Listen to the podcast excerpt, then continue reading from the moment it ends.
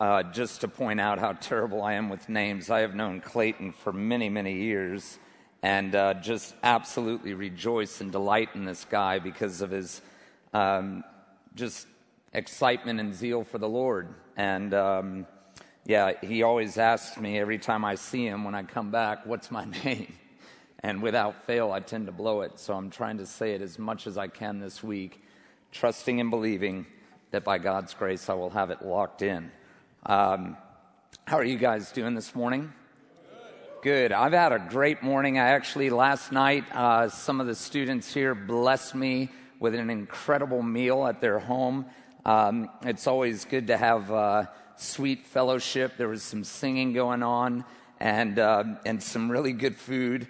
And I was just impressed. There was probably a good dozen people over there last night, and they were just like a machine. When the food was served, uh, all the men sat down at the table and ate while the women stood off on the side, which was a little awkward for me, but that is how it went down. And, uh, and then, like, no sooner did we finish eating than dessert came out and the dessert was gone and then like the kitchen was clean with and I, I, just the whole process was quite impressive. And uh, fellowship was sweet. I only wish we could have had more time. And then um, afterwards, my buddy Levi Martin and myself uh, drove down to his house in Terrigal, um, which every time I hear that, it just rhymes with terrible. Um, even though it's one of the more beautiful places on the planet, in my humble opinion. And this morning we woke up bright and early at six, caught the sunrise over the ocean, absolutely gorgeous. Uh, one of my more favorite things to do. And then went down to a cafe and had a great breakfast with some friends from the Central Coast Adventist School, um, where some years ago I did a week of prayer, WOS week, week of spiritual emphasis, uh, which they have going on right now as well. Um, and my boy Elliot Creever, who I haven't seen on this trip, uh, down there serving and serving God um, well and uh, just was able to connect with some of the teachers there and some good friends. So it's been a great morning. It's been an outstanding week uh, for me, just being able to sit and meet with you guys and talk and hang out a little bit um, and reason together and dialogue. I appreciate your emails. I am way behind on emails right now, uh, but I have a 14 and a half hour flight on Sunday, at which time I will have ample time to catch up on those things if my brain is still functioning because I do get tend to get a little weary. And uh, honestly, that Sunday flight back tends to be almost like a bit of a celebration because it's just just sit back, relax, and chill. No one has any clue who in the world I am. They're not looking to talk to me, and I have noise canceling earphones that I put on, which is the international sign of ish don't want to talk to you. Um, I'm kind of joking, but uh, anyway, hard to believe we're at Friday. It is the preparation day. And, um, and so happy preparation day. Let's start that trend, hey? Happy preparation day. Yes, I can hear you. Happy preparation day.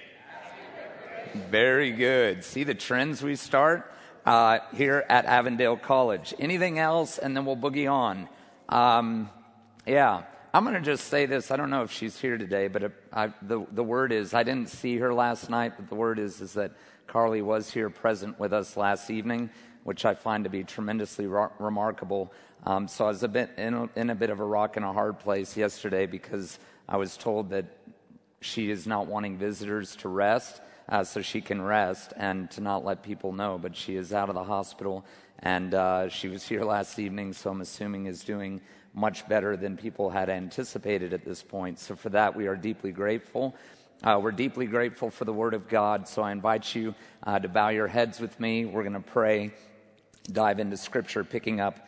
Um, actually, we're going to pick up where we left off last night at the end of uh, Philippians chapter 3, and then uh, hit the ground running in chapter 4, verses 1 through 9 this morning. And then we will conclude the book tonight, uh, picking up with Galatians chapter 2 tomorrow. So, um, yeah, I'm just absolutely excited. We're going to look at that verse uh, today, which talks about rejoice in the Lord always. And again, I said rejoice as my brother uh, just led us in, and that does come from the Apostle Paul. So let us pray. Oh, hey, before we do, uh, you'll notice on the screen behind me in front of you, that is Wayne, Lil Wayne French's uh, uh, phone number up there. So if you care to text message him, um, we would encourage you to do that. The point is, is simply this. And again, put it to you this way. Let me just make this disclaimer. What we are doing is probably the, the worst way you would go about an altar call or to get appeals for Christ and decisions for Christ. It's much better to preach a passionate, mes- passionate message, talk about the cross, have somebody come out and play the violin, and, and then invite you to, to decide. Um, but what we're doing this week is, is simply the ball is in your court. We believe that God is always the initiator, so He initiates in, his, in your life as God reveals His good and perfect will to you, as God starts demonstrating His love towards you. If you care to respond, if you have questions, comments, points of clarification, if you have prayer requests, please contact us. Our contact information is there.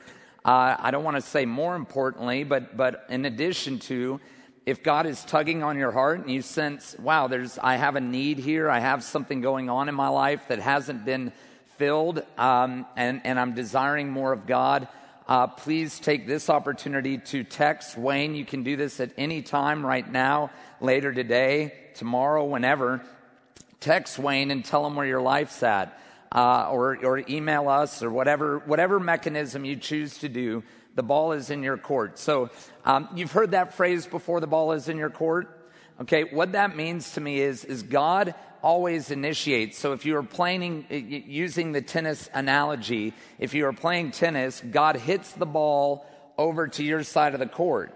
Um, how does he do that? He does that through the spoken word. So this week, during this festival of faith, uh, by God's grace, you've heard the word declared, you've heard the gospel preached, and then the ball is now in your court to decide how am I going to respond to what it is that I've heard. So, for those of you who have not been baptized and not made the decision to follow Jesus Christ, um, I would encourage you to just say, if you're confused on that, let Pastor Wayne know, or he prefers to go by Wayne, which I do as well. Not, I don't prefer to go by Wayne. I prefer to just call me Matthew.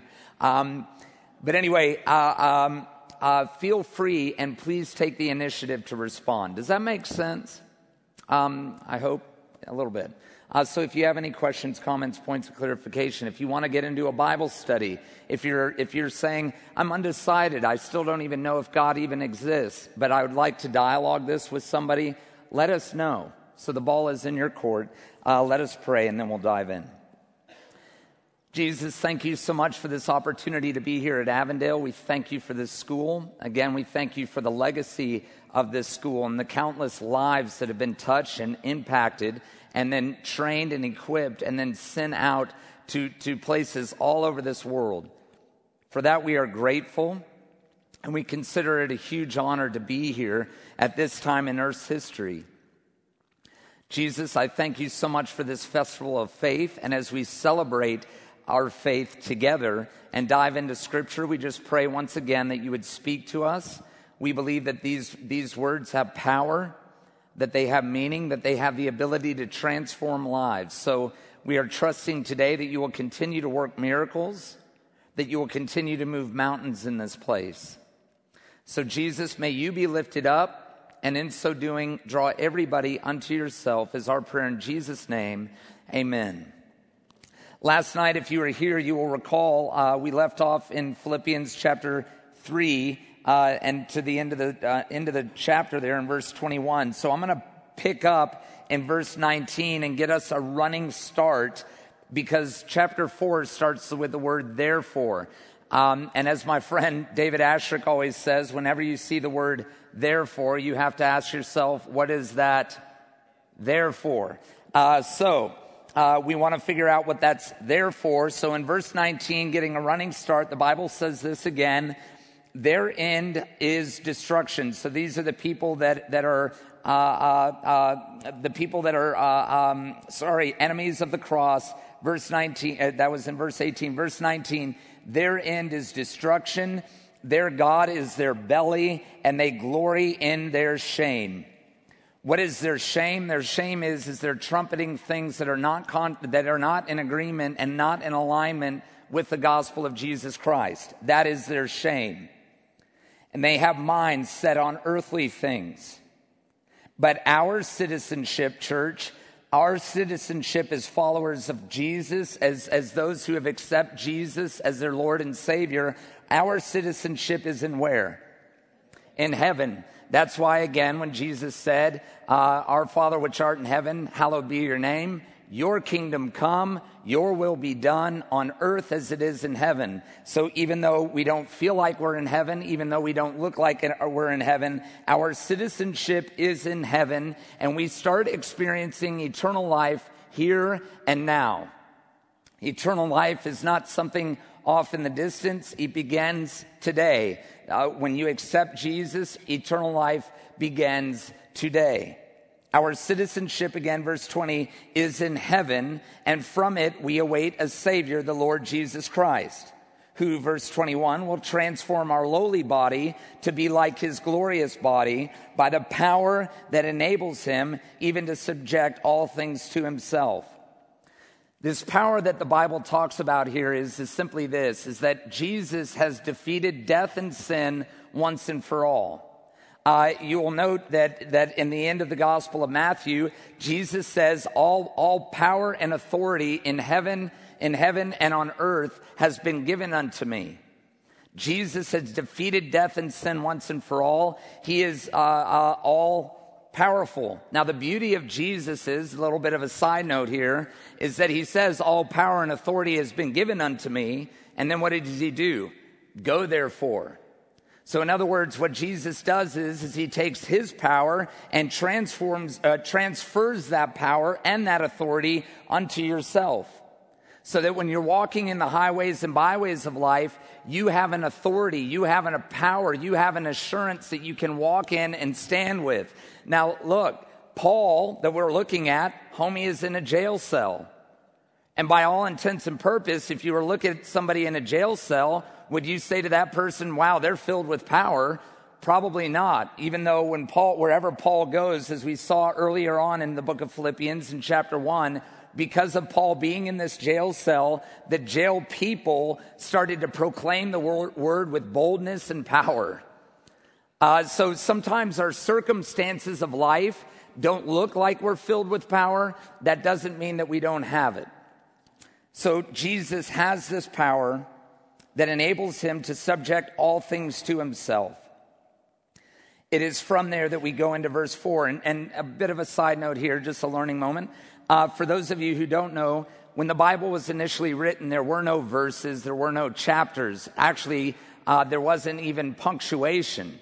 Um, so, so scholars have come along and it's made it very convenient for us so that we can all follow along in this group setting and added the text, verses, and chapters and everything else. So when Paul initially wrote this letter, he wasn't like, chapter 4, verse 1. It didn't go like that, it just kept flowing. So this power that enables Jesus to subject all things to himself. Therefore, verse 1 of chapter 4, my brothers and sisters, whom I love and long for, my joy and crown, stand firm thus in who? The Lord. Stand firm in the Lord. And again, I would just simply challenge you if you are standing firm in anything other than Jesus, something is fundamentally wrong. If your foundation and support, your worldview is dictated by a list of things that you do or don't like, uh, uh, and it's not founded in Jesus, the Lord, I would simply submit something is fundamentally wrong, and you are off kilter. And, and I challenge you in my own life. I give you full permission to speak into my own life. I need accountability. I need brothers and sisters. I need the body of Christ uh, uh, to be su- supportive and help me that my foundation is simply in Jesus Christ. Above all, end all, beginning of the day, middle of the day, end of the day, uh, may you stand firm thus in the Lord, my beloved. Continuing on here in verse 2, uh, and this, we're going to actually hit on women's ordination. So some of y'all will love that. Uh, uh, but anyway, verse 2. I entreat Euodia, and, and again, just a couple names you never want to name your offspring. If it becomes a temptation for you, just don't. Just remember this moment. Don't name your children these names. Euodia. It sounds like a medicine that's used for, for an upset stomach. I entreat Euodia and I entreat Syntyche. Syntyche. Like on your keyboard, there is one center key. And that's where we got your name, Syntyche. I entreat Euodia and I entreat Syntyche to agree in the Lord. What's he seeking? Unity. So I don't know exactly what was going on there, but obviously Paul heard from the jail cell that Euodia and Syntyche were arguing or bickering over something, and he's encouraging them to agree in the Lord. Verse three. Yes, I ask you also, true companion, help these what? Women. Come on, y'all, help these women. I just want to make sure you hear this. Who have labored what? Side by side. Oh, oh, side by side. Not, they haven't labored behind me. Uh, we've labored side by side. Side by side we stand, awaiting. Um, when you are side by side, there's a level of equality that is there. I just would simply submit that to you, or, or I don't want to. I don't want to read into this too much. But what have they labored with Paul side by side in the gospel? The gospel. So I don't know why, why it just baffles me why I, our church is facing splitting and division where we ought to be unifying. And whether you're a male or a female, a Jew, a Jew or Greek or a slave, we are all free in Christ. And Jesus doesn't value you any more or any less because of your gender. So he labors side by side with me in the gospel together with Clement and the rest of my fellow workers whose names are in the book of life. And the book of life, you can read more about that in Revelation 3 5. Uh, but continuing on, verse 4, and here we go. Rejoice in the Lord always, and again I said rejoice. Come on, church, rejoice in the Lord always, and again I said rejoice. Rejoice. Come on, y'all. Yeah. Yeah. Good, all right. Never done that before, but it works so well here at Avondale. I'll just give Eddie a little bit of a heads up. You guys are prepped and ready. So rejoice in the Lord always. And again, I say rejoice. Verse five, let your reasonable, uh, let your reasonableness be known to everyone. The Lord is at hand. Again, this is scripturally based. Jesus said, I'm going to go. I'm going to send the Comforter, the Holy Spirit, who's going to abide in you. I will never leave you nor forsake you. The Lord is at hand. Jesus is alive and well today. How do we know that? Because he lives in me, because I experience him internally inside of me. Do I have it all figured out? No. Do I see it at all times? No. Do I get in the way a lot of the times? Absolutely but the Lord is at hand. And watch what happens here, church. And I love these verses, and I pray that these would be a blessing to you. Don't be anxious about anything. In our society today, there's a lot of anxiety that is provoked, just in the very nature of our, our lives. Uh, driving here today, we saw the devastation of a terrible accident. It could be anxiety provoking. You guys are here at school. You have tests coming up and exams. This week, some of you went, went through uh, interviews Monday and Tuesday. Anxiety provoking. What does Paul encourage us? Don't be anxious about anything. And, and you'll remember too here, and I'm going to just flip. Did I, did I, did I, oh, I did. Um, Matthew 6 verse 34, Jesus says, therefore do not be anxious about tomorrow, for tomorrow will be anxious for itself sufficient for the day is its own trouble. And just a little bit of a side note here, because this question came up when I was at Elmshaven. Uh, uh, not to be confused, my sister in Christ this morning thought I was saying Ellen's Haven. It's not, not Ellen's Haven. Elmshaven. Uh, the question came up and, and they said to me, What do I think, Matthew, what do you think about end time prophecy? And my simple answer is, is this, is that Jesus told me that I've got enough drama going on today. Don't be anxious about tomorrow.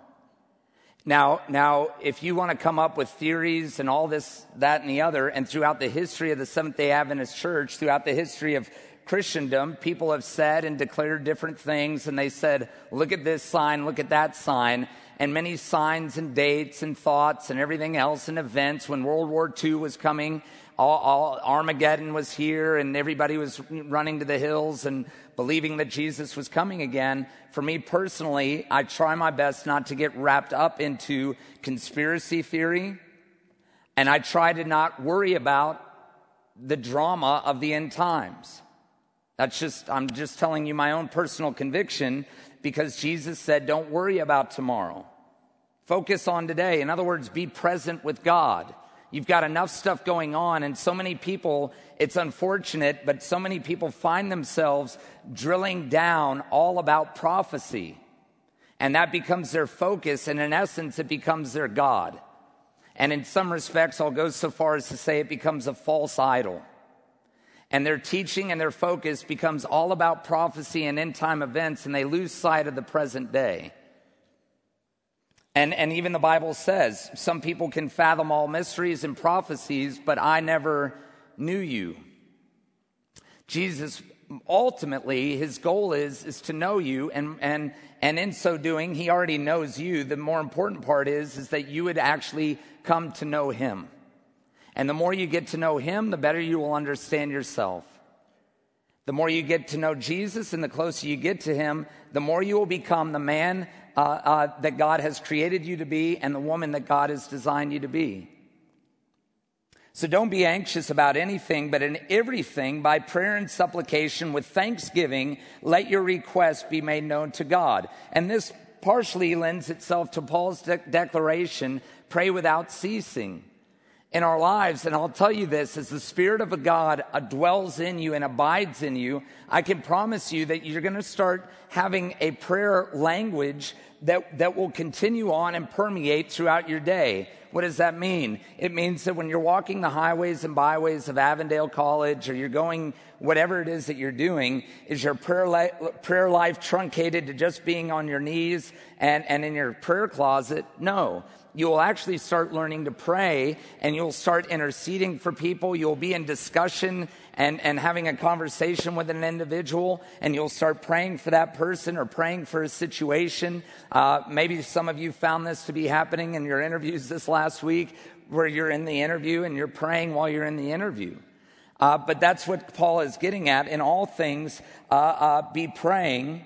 Let your requests be known to God. Verse 7 and the peace of God. And the peace of God, which surpasses all understanding, will guard your hearts and your minds in Christ Jesus. Church, one thing that's baffling to me, and I'll just step on out on a limb and say this. It's baffling to me how much when you read scripture, it talks about the peace of God, the grace of God, the joy of God. And yet when you get around Christians sometimes, you just, you see all types of anxiety. You see all types of drama. You don't see any joy. You're not seeing happiness. You're seeing a lot of condemnation and this, that, and the other. And I just simply say, when I read scripture, I see that we should be people filled and children filled with peace, filled with love. Our characteristic ought to be love. People ought to know us by our love, love for others and love for one another. So, this peace of God, which surpasses all understanding, will guard your hearts and your minds in Christ Jesus. Verse 8 and 9, and we close here today. Finally, brothers and sisters, and watch this now whatever is true, whatever is honorable, whatever is just, whatever is pure, whatever is lovely, whatever is commendable, if there is any excellence, if there is anything worthy of praise, think about these things.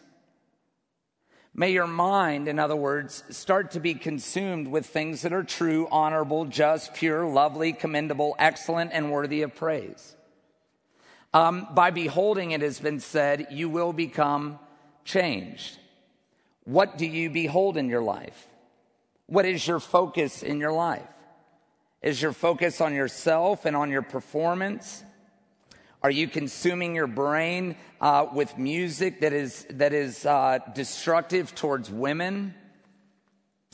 Uh, that is encouraging that of violence? When you watch programming, I, am not going to try to sound like the freaky Adventist here. And by freaky, maybe I should have just used the word dog because some people told me they were offended when I used the word uh, freaky Adventist. I, maybe I sh- should have used the biblical term of dog, but, but that's a side story. Um, uh, cause it's just it's biblical. Um, but when I first came into the church, I would meet these Adventists and they all say, uh, uh, and, and it's few and far between, but I've met Adventists that say, I have never had a TV. And this is like 17, 18 years ago when I first came into the church, and I was like, You've got to be kidding me. You don't, you grew up in a house where you did not have a TV. And I was like, You're strange. You know, I like, it, to me, it just was the most baffling thing I could ever imagine. My wife and I don't have a TV. Uh, in our house, the majority, there was a season of time where the TV crept in, like the creeping compromise crept. It was the Satan. Satan just crept into the house. Um, uh, but we did get a TV because we were watching movies or watching shows or whatever on our laptop, and somebody had mercy on us and was like, "Please get a TV so you don't strain your eyes or whatever." Uh, um, but the point is, is in our life we don't have a TV. And for any married couple, I would encourage you don't put the TV inside your bedroom. Uh, you men can thank me later. Um, but hear this now. Please hear this on a serious note. In our lives, we are so busy, we're so strung out. When you come up into your house, if you're falling into the rut and trap, which is easy in our human nature to get sidetracked, we get so busy and stressed out that all we want to do is sit on the couch and pluck on the TV. And it's a way that we, we dull ourselves to the pain. It's, it's really, it, it can become, and I'm not trying to be judgmental towards you. I'm not here to tell you that the TV is of the devil, even though it is. Uh, uh, I'm not here to, to like convict you of sin, uh, you know, that the television is wrong, because it can be used for good. Let's be honest. The reality is for us is that it is such a distraction. And, and if you're not careful, if I'm not careful, my mind is not being filled as I watch this stuff with things that are true, honorable, just, pure, lovely, commendable, excellent, and worthy of praise. Like as you're watching a program, and again, some people will hear this and be like, gosh, she's sounding very, very self righteous or very, uh, uh, um, uh, what's the word? Uh, come again? Conservative, or he's sounding very legalistic. Um, I'm not saying that. I'm just simply saying I like to read the passage of Scripture and just telling you in my heart of hearts that oftentimes when I'm watching TV, I, I can't sit there and say what I'm seeing is worthy of praise.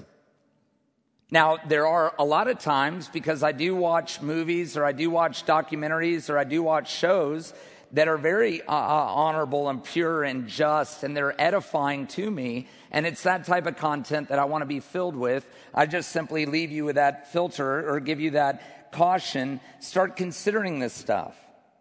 Even right now in your life, maybe there's things that are happening in your life or things that you're doing that aren't true, honorable, just, pure, lovely, commendable, excellent, or worthy of praise. And what Paul is saying is think about, you know, think on these things. Don't get sidetracked with the alternative. And it'll benefit you. Again, what you behold, what you focus is what you are and what you will become. Uh, so I would encourage you to focus on Jesus. May your, may your mind and heart and soul be filled with the love of God, and may your focus be on the love of God and not condemnation and wrath, not judgmentalism and conservative, you know, or I don't, I don't want to say, because y'all, can I just make this statement? As I said earlier, I see myself as a conservative preacher. Uh, by conservative, I mean I preach the Word of God, and biblically or theologically, I feel like I am a very conservative theological person. Methodologies, though, I feel like I'm out of the box. I wasn't always that way, but as I got to know Jesus, I realized this guy is completely out of the box. This guy is absolutely radical. And as I got to know Jesus, when it comes to methodologies, I feel free. I don't feel condemned. I don't feel constrained. I feel free and liberated. When it comes to the Word of God, I want to preach the Word of God. I want to live the Word of God and, and see the Word of God transform my life, which it's already been doing, and I pray it continue to do. Uh, that's why, I mean, I don't know how many verses we've gone through this week, but, you know, if, if people want to debate and everything else, I just don't get it sometimes because I don't know what's, what's to miss. Like, I'm not sure and, and, that's why when people come along and then they say, well, Matthew was at Big Camp teaching this, but then we're here now to, to, to set you straight. Why don't you talk to me? Why don't we reason together?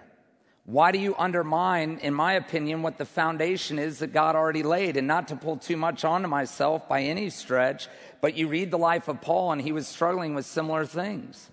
He would preach and teach, people would understand the gospel and accept it and move forward in faith and then other teachers would come along that would undermine everything that they had already said.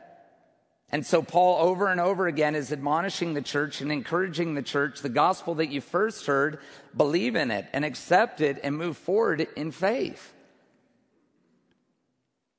Verse 9, here he goes. What you have learned and received and heard and seen in me, practice these things, and the God of peace will be with you. The God of wrath, the God of condemnation, the God that you're just walking around terrified all the time is going to be with you. No, the God of peace. Do you have peace in your life? When you look at your relationship with Jesus Christ and God, are you walking in an atmosphere of peace? It breaks my heart because a lot of people that I come in contact with, and I know to say the phrase a lot of people is an overgeneralization, but there are so many people that I come in contact with that have no peace and no joy. And they've been taught some sort of relationship with God that is not, con- it, it, it is contrary to the teaching of Scripture. At the end of the day, and I've said it already this week, but at the end of the day, beginning of the day, middle of the day, whenever, Jesus is my end all. Um, and and I wear, wear today this shirt called the One, uh, One Project. Uh, for those of you who attended it, I thank God that you had that opportunity. I've attended two in North America.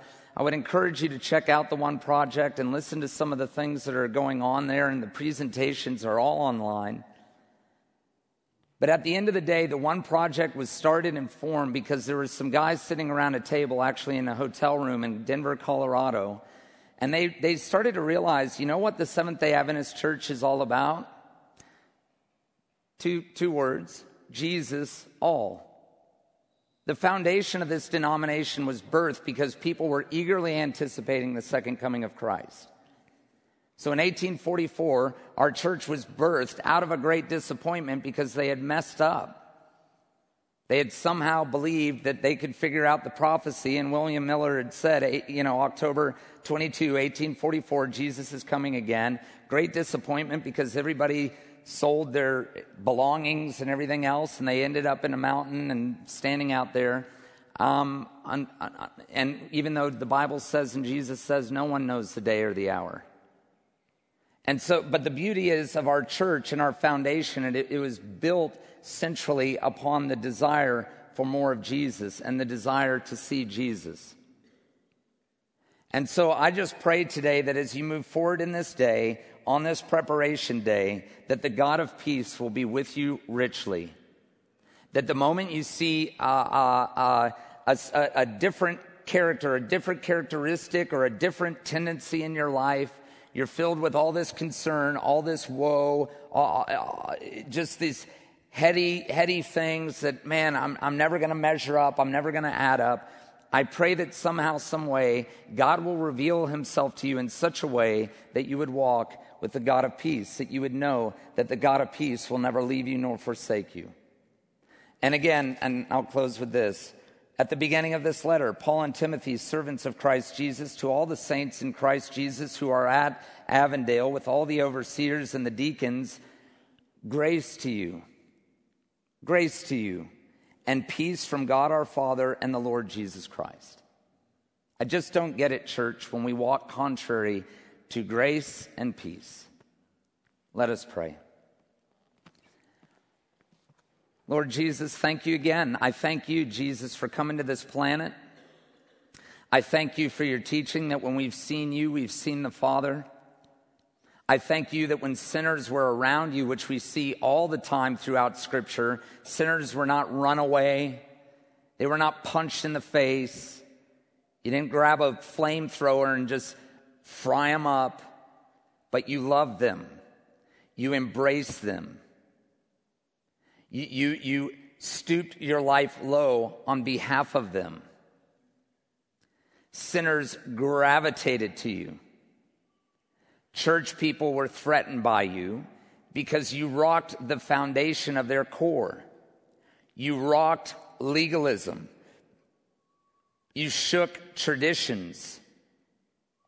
You broke down the pillars and emerged out of the rubble a beautiful, grace oriented, peace saturated picture of who God really is. Lord Jesus, my conviction is, is you are the clearest revelation of God. And so I pray today that we would not take you for granted. I pray today for those of us who, who have a lot of baggage when it comes to theology, when it comes to our philosophy. I pray some, somehow, including myself here, that you would break that down because sometimes it seems too good to be true. And so forgive us, God, for the times that we have allowed our presuppositions to presuppose or, or take precedence in our life over your life. Teach us to surrender more, reveal yourself more to us. May you guide us to scripture. May you guide us out in nature. May we meditate and contemplate the things that we see and how it is that you care uh, uh, for the world and for even the, the, the littlest things on the planet. Continue working your good and perfect will. We give you full permission. In Jesus' name, amen.